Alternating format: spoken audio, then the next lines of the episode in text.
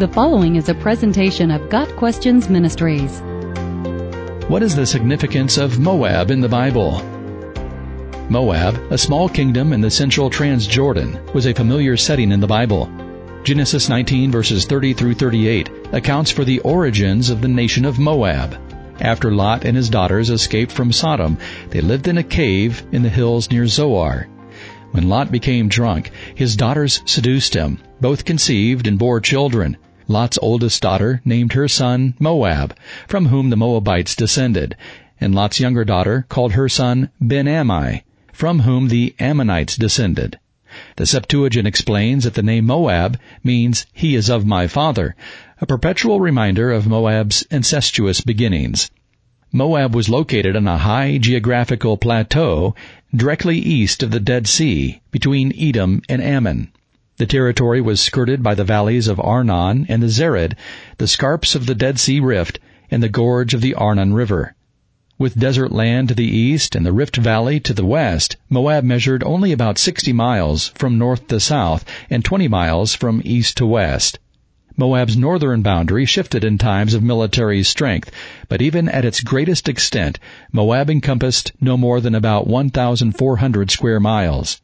The main region north of the Arnon River was assigned to Reuben in the tribal allotment, but the tribe was not able to hold on to the land. Gradually, the territory was absorbed into Moab. Moab's terrain consisted mostly of gently rolling tableland, separated by numerous ravines. It was known for its rich pasture land for sheep and other livestock. Moab's soil and climate were ideal for growing wheat, barley, and other grains. Stretching through the heart of Moab, in its eastern part, was the King's Highway, a major trade route that led to Syria in the north and the Gulf of Aqaba in the south. After leaving Egypt and camping at Mount Sinai, Israel wandered in the wilderness for 38 years before arriving at the boundary of the Promised Land in the plains of Moab. From this point forward, Moab supplied the background for much of the biblical drama until Joshua chapter 3. God's chosen people were now poised to move swiftly toward their final destination in Canaan, to advance, Israel had to fight against King Sihon of the Amorites and King Og of Bashan. Both kings were defeated in Moab. Subsequently, on the order of Balak, king of Moab, the prophet Balaam attempted to curse the Israelites. Instead, Balaam ended up confirming God's magnificent promise of blessing on his people and through them on the whole world. Moses reviewed the law and transferred leadership from himself to Joshua on the plains of Moab. And in the land of Moab, Moses died and was buried. Other mentions of Moab and the Moabites occur throughout the Old Testament. Judges 3 gives an account of the 18-year oppression of Israel under King Eglon of Moab until God raised Ehud to deliver the people. 2 Kings 3 describes the war between Israel and Moab in the 9th century BC.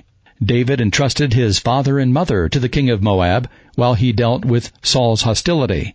Solomon took foreign wives, including women from Moab, and pursued idolatrous worship of Chemosh, the god of Moab, which turned his heart away from the Lord and cost him his kingdom. The first part of Ruth and Naomi's story took place in Moab, a nation hostile to Israel. Ruth, a Moabitess, became the great grandmother of King David. Her place in the genealogy of Jesus Christ is a beautiful example of God's impartiality. The Psalms and several prophets refer to Moab as the enemy of Israel. Got Questions Ministry seeks to glorify the Lord Jesus Christ by providing biblical answers to today's questions. Online at GotQuestions.org.